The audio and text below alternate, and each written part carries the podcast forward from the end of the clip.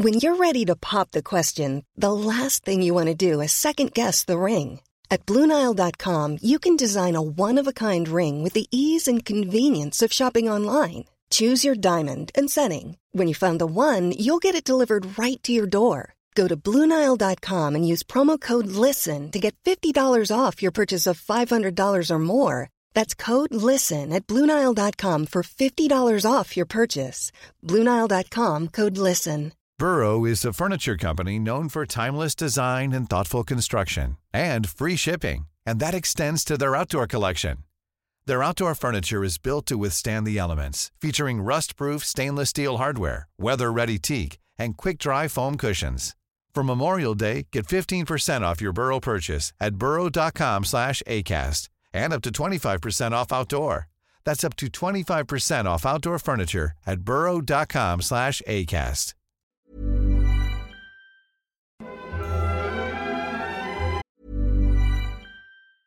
Hey, it's Danny Pellegrino from Everything Iconic. Ready to upgrade your style game without blowing your budget? Check out Quince. They've got all the good stuff shirts and polos, activewear, and fine leather goods, all at 50 to 80% less than other high end brands.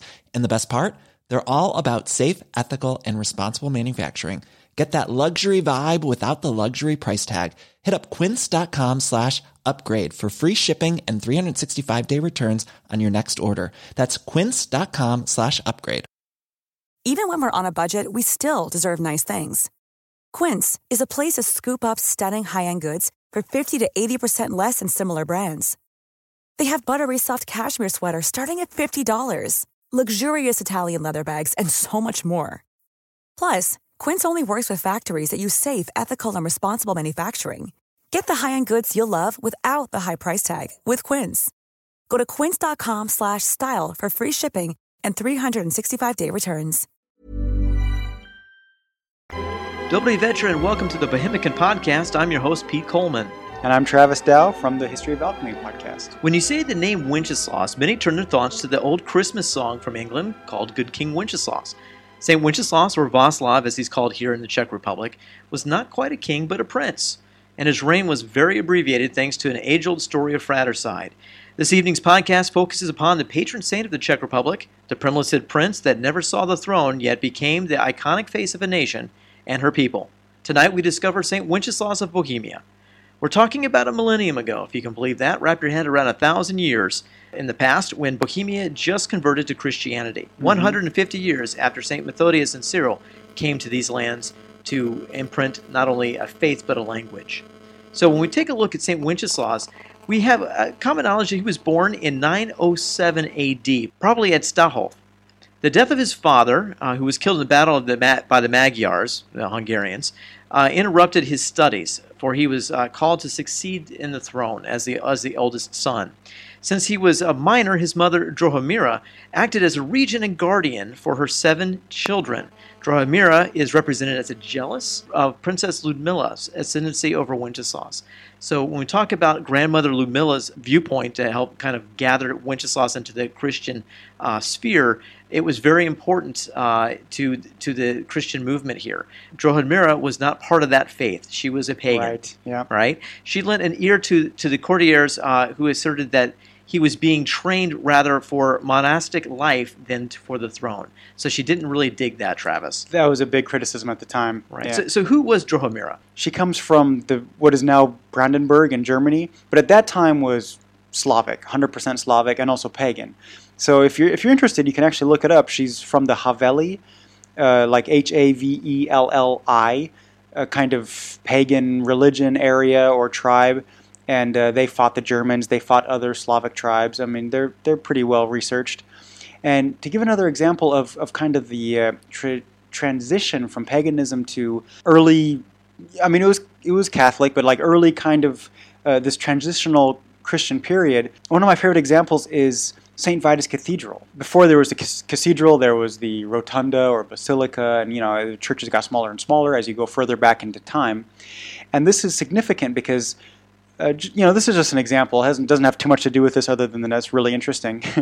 but um, Saint Vitus in Czech is Svatý Vít, right? like holy, holy Vít. And before there was this chapel there for for Saint Vitus. I should also mention that he's not Czech at all. He was like a fourth century martyr in the you know late Roman Rome, Empire. yeah. yeah, and uh, you know he died in, a, in an arena fed by lions or some something like that. And if, Um, and if I remember correctly, what his claim to fame being fed by the lions was that they didn't touch him at first. Yeah, which is like And- biblical. I mean, it's, right, yeah. right. They were starving lions, and uh, uh, they wouldn't touch him. And then eventually, later on, they tried to uh, uh, burn him and a few other things. They finally, Right. they he finally got the death they wanted, but it wasn't easy. Yeah. Yeah. Yeah, yeah, you know, mar- typical late Roman Empire martyr's death, but it has nothing to do with Bohemia, okay? So why would they name it after him? Well, because there's a pagan god called Svetovit. So we got Svatý Vít as Saint Vitus and an old pagan god called Svetovit. And uh, that's he's has nothing to do they have nothing to do with each other except for that they sound very very similar and Svetovit was honored where the Prague castle is now. That hill was a pagan holy place. So a great place for a church, right? Now, now, let, let me let me get, paint this picture for those of you that have been to Prague or those that want to come to Prague one day. Uh, going to Prague Castle is a must. it's, it's one of my favorite places actually. I always learn something when I go up there, uh, but it's a must to go. I must stop here in Prague. And when you go in, when you see this giant giant church. Um, uh, it's actually inside the working area where the president of the Czech Republic does his, his work today. So you go through a couple courtyards and you get back to this. And what you're seeing in the very front of it is something that was finished uh, in the 20th century. this was this is not Right. it was around. It was actually much smaller. But Travis, you're right. When you go back further in time, you get down to the rotunda. About almost a thousand years ago, that was that was there on the top of this hill. That was probably no bigger than a, than a giant office space Yeah, uh, you little- know, little chapel. like, you know, a couple cubicle sizes in an office space. Uh, but it's right, pretty close where the obelisk commemorating World War One soldiers is in the courtyard, the modern courtyard. It's right across from that. And when you look at St. Vitus Cathedral, halfway through this, you're going to see a giant uh, uh, golden mosaic with uh, the idea of the ascension to heaven and hell, the ascension to hell. Uh, that was the the, entry, the original entry place to the cathedral for people to, to pray, including the king. And right in that area is where the St. Wenceslaus crypt is, that was dedicated by uh, Peter Parler, the architect of the time of Charles IV, back Yeah. in the in the 14th century. So just kind of give you an idea when you go up to the castle, that's what you're going to see, and there's just dripping with history about this time, including the the uh, the chapel to uh, St. Well, Wenceslaus. and Charles IV did finally end up bringing Saint Vitus's skull to Prague, so they could have a reason for calling it that, I guess. But Yeah, and we may talk about we. I, I uh, maybe should mention this now. but We may kind of gloss over this a little later, but but Charles IV, we can thank him for many things. We can thank him for the creation of Newtown. We can crea- thank him for uh, the bridges, for taking care of the floods and the fires of, of his early reign, and making Prague what it what it was in the Middle Ages. But we can also thank him, like you said, Travis, for bringing back the importance of Saint Wenceslaus uh, to to the Czech people. oh yeah, He, he, he really was the person to make this happen, uh, to make him revered and the patron saint of this nation state. So they really do go hand in hand in a lot of ways. Just had to mention that before we go any further. we mentioned this briefly when we were talking about Svati uh, Stary Boleslav, and uh, so Drahomira was Wenceslav's mother, but she was pagan. And now Ludmilla, who we've also mentioned before, probably in ma- many episodes actually, Ludmilla was she's also a saint, or she was canonized, and um, so she was one of the very first real Christians. I, you know, she was baptized by Saint Methodius's student. I mean, you know, 150 years later. You know, right from the beginning, from in uh, Czech like kind of mythology and depictions, back when everyone was literate, you would sometimes see Drahomira depicted with like goat's legs, even like really like demonic. really? I didn't know that. Oh yeah, and Ludmilla almost angelic. You know, you always see Drahomira like you know brunette, dark, and Ludmilla like you know blonde, and you know i- it's really like in the old medieval manuscripts. And in any case, I mean, you know, she kind of deserved her reputation. So Drahomira um, had Ludmilla murdered by two of her bodyguards with her own scarf, with Ludmilla's own Yeah, scarf. she was strangled. I thought maybe she was suffocated by a pillow. Somehow but I think it was strangled, strangled. Yeah. and um, then she tried a couple of times. Now, okay, so there's a there's a couple of different versions of the story. This is you know again a thousand years old, so I'm just going to kind of combine them all for your benefit. Um, but uh, according to one version, so she she tried a couple of times to kill Wenceslav, and she kept failed. She kept failing. Like she would, she would poison his soup, and he, you know, he somehow miraculously survived. It's part of the miracles of, of why he was canonized later. Now, at one point, she kind of gave up on trying to kill him. In fact, she was just frustrated because all of her attempts were foiled somehow. And now, if you're coming in from the back of uh, the Prague Castle, there's Chernin Palace, and I don't know, you know, if you if you kind of know all the landmarks, you'll see it. But there's as you get closer, there's Schwarzenberg Palace, which is a very nice Renaissance building. If you back up a little bit, there is the Loretta, which is a, a replica of the Loretta in Italy, which has a replica of the Santa Casa, which is the house where the Virgin Mary uh, got the message by from an angel that she was pregnant with Jesus. Okay, if you go a little bit further back than that, there is the Chernin Palace, and what's interesting there is that there's a circular cobblestone circle, like, like a traffic circle. No, no, it- just, no? no, It's just a little tiny. Uh, I'll show you one of these days. Yeah, we'll take I, a walk. I, I've there. driven. I've driven in that area many Yeah, times. So th- there's a parking lot. So there's Chernin. Maybe that's something. There's It's a little all there's back. all kinds of stories there Yeah. because they used to have a secret tunnel underneath there where the kings could escape in time of wars, and then in World War II, uh, part of that tunnel was used as a Nazi radio kind of you know radio station slash bunker. I mean, there's all kinds of cool stuff going on around there. But there's just this one circular thing. Um, there's a statue of Beneš on, on one side of that. And um, if you know the right people, that is known as the hole to hell. And okay, so here's how it got its name. Um, so Drahomira, you know, she got really frustrated. She couldn't kill Wenceslav, and she just, you know, she was getting angry about the Christianization. All around her, more and more people were converting, and she just saw this happening.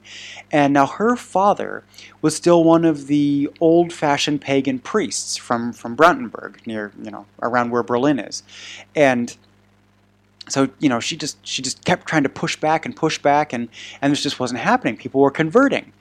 And so finally she gave up and now there's again there's different versions of the story but the most interesting one is that she decided to go back to her birthplace where her father was bor- was buried. She wanted to sacrifice herself to appease the pagan gods to finally push this christian pretending pretender of a god out right? And bring the old pagan religion back. So she's just fuming. She's you know very frustrated. She hops into her coach and she tells the coach to uh, you know take her to the old um, old uh, graveyard.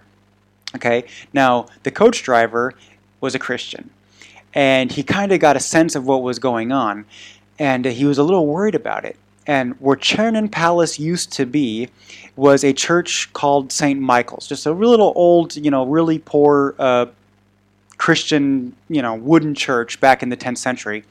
And um, so, you know, he the, the coach driver started to worry a little bit, and you know he didn't know what was going on, but he could just sense that she was furious. You know, here's this very dangerous woman, very angry, and right about then the mass bells rang for mass. Right, so right where now the hole to hell is, uh, he parked his coach and ran into the church, um, which is now where there's there's a parking lot and Chernin Palace and all that. So you know he he ran into that wooden church and started praying, okay, for mass. And Drahomira was just furious about this because you know you know her plans, right? So how dare her coach driver go into a church when she's you know planning to destroy Christianity, right? She starts swearing at him, telling him to get back right now, and he says, you know, he's not listening. And finally, she starts, you know, turning her energy towards the congregation, starts swearing them all, cursing them you know? And the congregation gets worried because there's she's a very powerful woman you know even politically speaking.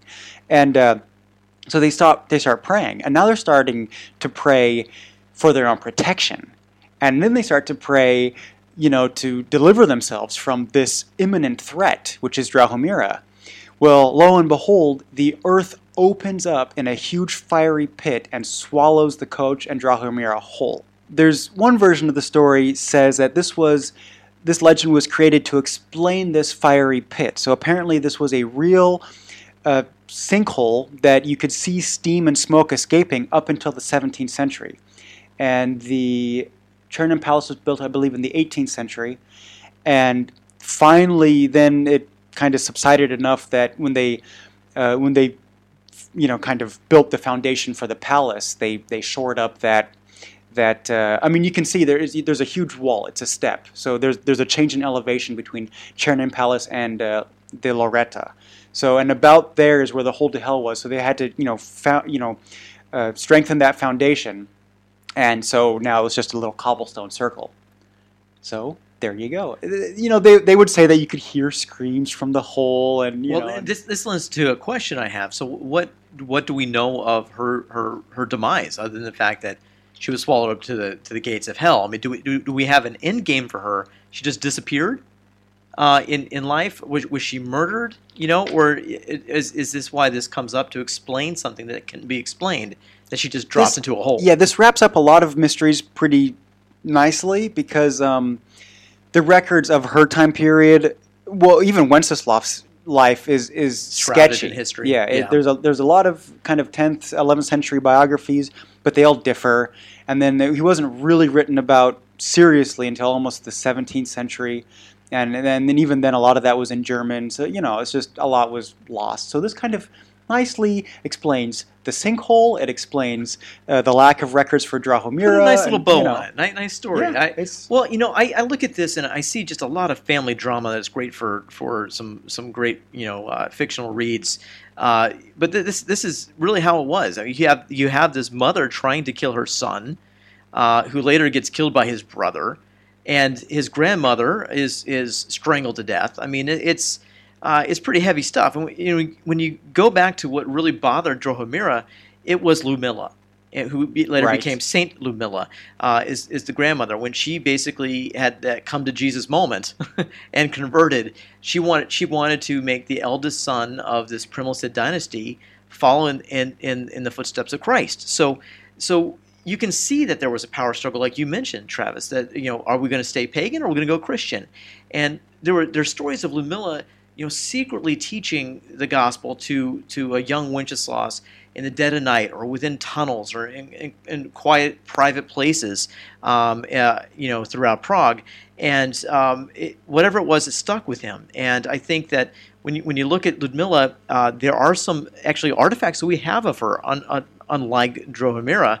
Uh, if you go to Prague Castle, you'll see this uh, this Baroque church uh, that actually held one of the older uh, basilical, basilicas at one time, which is St. George. So St. George Basilica is kind of red red facade uh, that you see there. Uh, is where Ludmilla's bones were found by archaeologists, and you, you can actually go in and to the right of this basilica you'll see um, photographs of the skull and and the bones that were found that were Ludmilla's. Um, so she did exist. She was a real person, and um, I, I think of, of, of the saints that probably don't get enough credit, she's probably one of them. Because without her, there's no Wenceslaus really that we know of today that would uh, that would have been killed. So um, Lu- Lu- Ludmilla to this day remains to be a beloved fi- uh, figure of history and the nation. But when you look at Saint Václav or Saint Wenceslaus, as we said, you, you know you can't overlook that the fact that his time was very short. But Travis, why was it so important? What what did he do on the face of of, of Central Europe that really um, helped the Czech people in Bohemia? And it has, I, I would imagine, something to do with their with their uh, uh, German neighbors. Yeah, I mean, I, I've touched on this before, but but to get into it a little bit better, um, I've also said before that there would be no Czech without him. And uh, people might disagree with me, but um, they're wrong, and I'm right. No, I don't want to say That's why like you that. have a podcast, my friend. yeah, when you get your own podcast, you Then can you can, argue. you can say whatever you want to say. Until then, um, there would be no Czechs without him. No, basically, you know, my, my argument is this: is that um, you know we said Drahomira came from Brandenburg. Okay, she was a Slavic pagan, and now there are German Christians. Okay, and uh, another area that was invaded by the Holy Roman Empire was uh, what is now Eastern. Well, what was Eastern Prussia until World War II, which is now Western Poland, and they were a Western Baltic speaking people until the Teutonic Knights, and they spoke German. I mean, old Old Prussian is a Baltic language. Prussian is a German dialect. So it, it's you know they, they just con- it's a completely extinct language. And here's the thing. So those people fought the Germans, whereas Wenceslav Uh, you know, he, he met the emperor. There was one conflict where he talked them into doing a one-on-one combat instead of you know army versus army because he he knew he would have gotten overrun. I mean, he knew this was a losing battle, and he actually gained the respect of the emperor. Um, so he was able to keep the language. This was a thousand a thousand years ago, and Czechs, including his brother, you know, thought he was a traitor because of this. That he's placating the Germans. They're paying tribute to the Germans. But now look at this, okay? Bohemia was the only kingdom under the Holy Roman Empire. Everything else was principalities. He kept the whole kingdom intact under the empire. And again, you know, I've pointed out if you just look at a map, especially before World War II, when you have you know Prussia going way into what is now Poland, and you got Austria on the to the south, you know, Bohemia is a Slavic bite out of the German-speaking realm. So he and that comes comes down to him. Uh, where others chose to fight, he actually kind of placated, and I mean, he was a diplomat. He was a great diplomat there's there's a great anecdote. Okay, I was hoping you were going to tell this story. Yeah, because because uh, so I mean, okay, so so just to give an example of what I mean by he got the respect of the of the uh, emperor.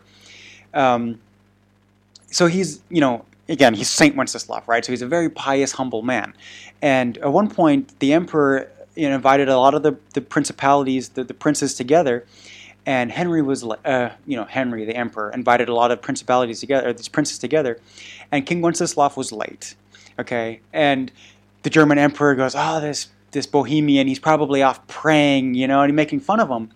But then when he actually came in, you know, I mean, he you know he greeted him very warmly and just kind of you know, almost embraced him, and, and he declared among the court there that Wenceslaus brought the grace of God amongst them, right? So I mean, it's a, it's a it's a great story, and it really does show that, uh, you know, he had the emperor's ear. I mean, he had his respect, and even though he was probably you know one of the only non-Germans there, especially of that rank, you know, he really did. He he held his own, and he kept the the culture and language alive. Well, when we look at Wenceslaus, you also look at the fact that he led by example. Um, he uh, really put his heart out, uh, uh, especially when it came to trials of criminals and and really kind of tempering some of the punishments that were doled out.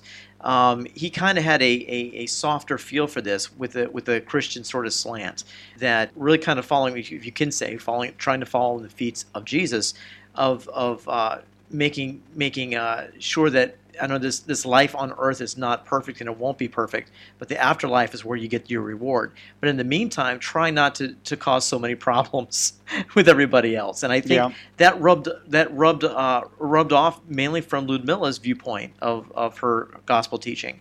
Um, so you know, we're talking. This is this is 900 AD, 900, uh, you know, 20 something AD when he was being taught, just less than a thousand years after the death of Christ. So there, there's some some direct correlation here of maybe what the true thought of, of being Christian, what that really was like, uh, and it was I think embraced by him.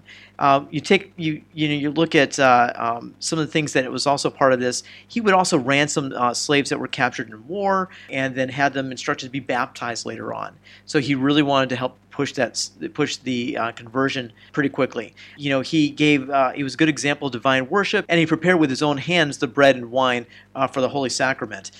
So he really was involved in this, and I think that that really was what the what was stuck in the craw of his mother that wanted to to really kind of continue the pagan belief system. She saw that she was losing her old, eldest son. Right, you, want, you want to talk about his death, his martyrdom? This is this is where it gets kind of uh, Game of Thrones. It's yeah, it, it, it, it, this gets tough. It's interesting. Yeah. So so towards you know so Boleslav, his brother, right? He he starts he gets a stronger and stronger following because Boleslav was warlike. He was kind of the brute of, of the two.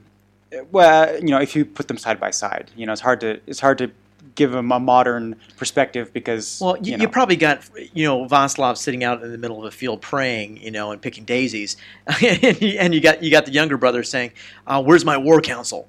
You yeah. know, I'm the one that should be should be succeeding in the throne. That, that's the picture we have today. That's so, how you know. That's, that's, how I look at it. Yeah. yeah. Uh, so in any case, uh, you know, they started to kind of conspire against him because a lot of people thought that, well, here's this this German traitor. We need a proper Czech to, to lead a nation, and Boleslav is the guy to do it. So, you know, while, you know, Boleslav was building fortifications, while Wenceslav was building churches, right? So Anyways, at one point, Boleslav invites him over to uh, one of his fortified towns, and which was Stary Boleslav, Stary right? Which Yeah, we which did a destination episode on. It, so. It's only about maybe 10 or 15 minute drive northeast of Prague on Route 10 uh, that uh, that you'll see the place where this martyrdom actually happened. okay, but he walked, so it was really far. Yeah, you know? it probably took him a full day. um, so yeah, so he invited him over to his to his town, and now they knew that he would do his early morning mass. So there was a tunnel from the chateau or castle or whatever he was staying down to the church of Saint Cosmas and Damian. Uh, so they knew his schedule. They knew he would go to this early morning mass, and they had. Um, so Boleslav was waiting for him down in the tunnel. All right, and there's a couple of cool aspects to the story. So for one, so Wenceslav is on his way and he meets his brother. Uh, so he swings at him with his sword, and Wenceslav somehow parried the blow and would have easily um, kind of you know survived, except that or the, basically the thing was is that Boleslav was on the ground, but he knew that the only way to end this confrontation was to kill his brother. Wenceslav was above fratricide, so he basically knew it was coming. Boleslav screamed, you know, yelled for help, and one of his his uh, assistants or whatever, one of his court folks came and stabbed Wenceslav ruth- ruthlessly. Uh, One account, again, accounts vary, but in one account he lost an ear. Okay, and this is this later comes back as one of the miracles. But um, so Wenceslav is dead. So he's he's a martyr. He he died for his beliefs, and you know he he died, you know, defending them to the last. This ear is important, okay, because Oh, you, have my, you have my attention. yeah, after his death, Wenceslav appeared to his sister Pribislava, and he told her where to find it near the door, near the church door. Okay. Now remember, Wenceslav is dead, but she went there. She had this feeling, and she discovered it exactly in the spot that, um, you know, he, his spirit, his ghost, told her, and he put it he went to his coffin and put it next to his head. And then later, when they opened, when his body was transferred to Prague, so they say, the ear was found adhering perfectly in its proper place to his head as if it's never been severed. So, miracle, maybe, or one account said his ear was severed and another account said it wasn't, and they said, well, now it's definitely there, so must be a miracle. It miracle. was a miracle. Oh, well, Um, let- let- I'll tell you another story with it. Now, keep in mind, it, this is a thousand years ago, folks. So, I mean, uh, we don't even know exactly this date. Uh, we, we, we think it might be in 929 or 932. Some say 935. So, it, it's Right. kind of in there Yeah. someplace. And so, you're going to have a lot of stuff that's lost to the mist of history. And, and this includes how it happened. Uh, some artists you know, in, in subsequent uh, uh, centuries, have depicted this slaying, this martyrdom, as not the blow from Bol- Boleslav, his brother, but actually the the the eyewitness uh, to this murder by his own henchmen. So, so if you can imagine, here comes Wenceslaus to mass. His brother's holding the door shut with his hand, not Mhm. letting him in, as his henchmen do the dirty work, so that his Right. hands are clean. Now, Yeah. I kind of believe if that was how it went down, I think that's more of how it was. Because as we see after the death, Boleslav is not exactly the um, uh, the the wretched sort of evil brother that brought brought shame to the family. We, got towns named after him here still. Mlada Boleslav, which means New Boleslav, is a town further up, up the field from Prague, as well as Stara Boleslav. Uh, those names stuck uh, he was considered to somehow kind of have a good PR agent to kind of get his name a little bit clearer from this in his lifetime. Um, he was a strong leader. He led the Mhm. Czech people to uh, hold on to their boundaries for the most part. Um, probably more so than Wenceslas would have done because we know that Wenceslas' viewpoints at the time, from what we know of him, was mainly towards the faith. kind of kind of a pacifist and Yeah, exactly. So, so you know, I, it, it is somewhat confusing. But do, do you think that Boleslav has something to do with it? Absolutely. This family was screwed up, man. It seems like yes. so I would say yes. Uh, power is power, and I, I think that he took a chance to do it. I just don't think he got his hands dirty. I think if he could have someone else do it for him, I think that would have been happening. So, as we say, there's a lot of legends to, towards this. There's a lot of artwork depicting different type of actions with this. But if you do go to Stara Boleslav, this little town, uh, you will see um, uh, this basilica of Saint Wenceslaus there, uh, and the crypt where where he was slain. And uh, uh, during St. Wenceslaus Day, uh, once a year, it seems to be an annual tradition now, uh, the bishop from Prague comes up and they actually take out the skull of St. Wenceslaus. They put a crown on it and a little uh, cloth over his head, and they put it on a soft little pillow, and they, they marched down the street and they held an outdoor mass. Uh, it is actually pretty pretty epic to see this because Poor this fella. I know just gonna well keep in mind that if if you were uh, canonized later in life, every church wanted a piece of you. It's not uncommon throughout all of Europe to say that we've got a finger bone from this saint, we've got a knee bone from this saint, we've got a you know, and and that just I'm going to sin just so that doesn't happen to me after I die. So- Heck, you know what? Cremate me. Yeah, well, I, I tell you, it's uh, you know sometimes it's kind of like we, we used to say this uh, with after the Crusades that uh, you know every church said we have a splinter from the cross of Christ. Uh, there would be enough splinters to build like a, a town full of wooden structures. Uh, there was there's Yeah. a lot of these things going on. We don't really know what some of these bones were. Um, uh, but you know, at some at some point, some of these I think really do have some justification, and they have done uh, dating on this skull that it's it's nearly a thousand years. So it would be about the same time of the death of Saint Wenceslaus. Yeah. There's another legend. You want you want to talk about that one? Let's do another one. You want me to, want me to say it? Yeah, go ahead. All right. Czechs really did have a very hard time, okay? And at the height of the sus- suppression, like in the 17th, 18th centuries, people really clung to him as a national hero. So even, you know, Austrians were Catholic, so you know, nothing wrong with, with venerating a saint. And uh, this just happens to be a Czech saying that, you know, he really, he was a, he was a model. You know, at first he's considered a traitor, uh, but then later they realized, well, you know what? He really did kind of keep our culture intact. And it was German aggressors then that we have now. So, you know, now they really looked up to him. But there, there's one of the stories is that there's a patriotic legend that an army with King Wenceslaus at its head, who is sleeping under Mount Blaník, he will arise in moments of great national danger and deliver this to the country. So these, With, are, with with the sword of Brunswick, yeah, right, which is supposed to be hidden somewhere in Charlesbridge. so Yeah. yeah, yeah. So you might have to suspend some belief for but some of the- these the- legends, but they're awesome legends. These are yeah, these would have I been great bedtime Yeah. stories back when you know every you know the Germans are forcing you to speak German and you know banning your books. I mean, there's all kinds of other things that people attribute the you know the the Czech language to him much more directly in the sense that you know there was some noblewoman that uh, she was the mother of a Jesuit if I remember correctly, and she in her will she had all her money going to books written about Saint Wenceslav in the Czech language, and these were, you know, this was kind of in the right, right, right before the revival period, actually. And suddenly there was all these Czech books floating around, and you know, they just happened to be about him. And this is, you know, I think the Germans tried to burn a lot of them in the end. It- I mean, this was really during the oppression. This was before the 19th century revival. This was like the deep, you know, you must speak German kind of time. So, you know, in a very real sense, people kind of looked up to him, and because they looked up to him, they had his works translated in, or, you know, written in the original Czech and, you know, distributed.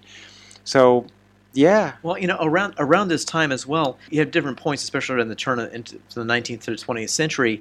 You have points where people were tearing down uh, certain certain uh, uh, statues or type of, types of things throughout the Czech Republic, uh, trying to find their identity, right? And but the the statues of Saint Wenceslaus were really untouched. Why why Yeah. why is that? No, that, yeah, that that's that's actually really important too. I, I found that really interesting. Like they, there's one story of um, there used to be a Mary's pillar. I don't know what you call it in English. Uh, you know, the pillar with Saint with the Virgin Mary on top, Maria Säule. I don't know. Let's go with that. and uh, like, there's one in Munich. Uh, there's one in basically every. There's one behind the Prague Castle, for instance, right? And you know, it's a like they used to build them in medieval times as a protection against the plague. You have a big Oh. pillar with Mary on top. Uh, right? yes. Oh, and actually, it, there's there's probably about ten of them in Prague. Yeah. At different periods when the when the plague was at its height. I think the latest one was in 1730. Um, and what they would do is they would have tens of thousands of people die of the plague, and they would build these these giant. Now they're kind of black with pollution, but these giant pyramid statues, and some of them some of them have actually Mary on top. Some of them actually have. Uh, I think I've seen one with Saint uh, uh, with uh, Charles IV. Yeah, Uh, there's- but they're supposed to uh, have a remembrance of the people that died of the plague. Well, there's there's actually one that's standing today that that still survived. This is a different story. Sorry, but but it's cool. Uh, the one that's standing today, uh, right behind the again, it's right across from Schwarzenberg's palace, and there's there's cool stories there too. But that one actually, the plague hit Bohemia, and it went all around Prague, and and it didn't hit Prague. So that's one of the very few, uh, the only one that I know of that they built to St. Mary's as a thank you. So it wasn't as a like we're all dying from the plague, save us. It was like thanks for not killing us all. nice. Um, but the original point, the original story was they tore down the St. Mary's pillar that was in Old Town Square. It's not there anymore. There's not one there today. And it was actually the fire brigade that tore it down. So, that, you know, they drug it by a, a fire truck, fire coach, really back then, or maybe maybe really really one of the first fire trucks. I don't know. You know, it was 1917, so it could be a fire truck. Um, and they drug it all the way across Charles Bridge, you know, like just down with uh, the Austrian symbols of power, which were the Catholic symbols of power. They tore down all kinds of statues of saints, but they didn't touch the, like you said, they didn't touch the ones of St. Wenceslaus. So and and and what and as we see, you know, in, in most pictures, the black and white photos that you see in the turn of the century, the last century, on uh, Wenceslaus Square, you see the second rendition of Wenceslaus on a horse. Now, the first one is actually in a museum someplace. It looks a little different than the one you see here today, uh, but you know, some of the highlights of Czech revival and Czech na- nationhood. Uh, and some of the things that were tragic, like the Prague Spring and and and even the good times, like uh, uh, the Velvet Revolution, happened in Wenceslaus Square yeah. around that monument. Uh, and so I, I, think that it, yeah, it it is a connection with the with, with the Czech people, uh, and it, it is a, a, deep connection. And so I think that's one of the reasons why we want to do a show on Saint Wenceslaus for a guy that really didn't live that long and, and uh, killed in his early 30s, never really ascended to the throne, but had such a, overwhelming influence to be the patron saint of, the, of, this nation. Prague really has that connection to St. Wenceslaus, and, and I think um, if you do go to Prague Castle and you go into St. Vitus Cathedral, uh, one of the longest waits to take a look, and there's only two entrances to take a look into this cathedral inside, uh, and it is amazing. There's so much stuff to look at besides his one of his final resting places, um, and actually right there is where they have the I think seven keys that mm-hmm. the the mayor, the pre- the president of the republic, uh, a couple other dignitaries, they all have the key to this, so they have to open it at the same time, and that's where they keep the holy relics of the scepter, the orb, and the crown of St. Wenceslaus. Yeah. Right? And we mentioned this in a different podcast too, but St. Vitus Cathedral is actually called Saint the Cathedral of St. Vitus, St. Wenceslaus, and St. Adalbert. Adalbert, right. Yeah, yeah all so together. They got, they're, they're trying to cover everything, right? They're yeah. one, As well, it's got deal. three towers, got to have three saints. Exactly. And again, so, you know, kind of recapping tonight's show, you, you have to understand how influential St. Wenceslaus was, how influ- influential his grandmother Ludmilla was to make Wenceslaus the man of faith that he was before his before his murder. And you have to understand that uh, um, there would be no probably Saint Wenceslaus in our history books here in the Czech Republic if it wasn't for Charles IV in the 14th century. So if you got that all together, I think you got a pretty good grasp at our um, overview of, of this man that is yep. the patron saint of Czech Republic. Yeah. All right. So that's our show for tonight. We want to thank you so much for listening to uh, the Bohemican podcast. Be sure to, to uh, stop by the bohemican.com uh, uh, website that I have. Uh, there will be some more stories on St. Wenceslaus and, and uh, some of the destinations that I've taken throughout the Czech Republic, including Stara Boleslav, his final uh, his, his final uh, place of life before before his uh, fratricide. Uh, we want to thank you so much for listening this week. Please remember that you can actually tune in to us and find us on iTunes and download us on there. If you subscribe to us, it's easy. It's so easy that when we have a new show every two weeks, it just pops up and all you got to do is download it. So, it might be a good way to do that. You can give us some stars if you think we're uh, deserving of such. We hope hope we are, and uh, that'll move us up the rankings a little bit. And while you're at it, stop by my website, historyofalchemy.com, and listen to our sister podcast. You have been listening to the Bohemican podcast with Pete Collman and Travis Dow. Visit bohemican.com for more information on this episode, other episodes, and much more information about history, traditions, and culture in the Czech Republic. Tune in to our sister podcast, History of Alchemy, which is also on iTunes or on historyofalchemy.com. Until next time on the Bohemican podcast, thank you for listening. Naschledanou!